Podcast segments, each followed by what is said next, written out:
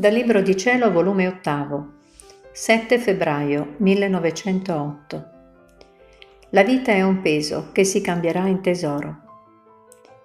Continuando il mio solito stato, stavo pensando al peso enorme che il benedetto Gesù sentì nel portare la croce e dicevo tra me: Signore, anche la vita è un peso, ma che peso, specie per la lontananza di te, mio sommo bene.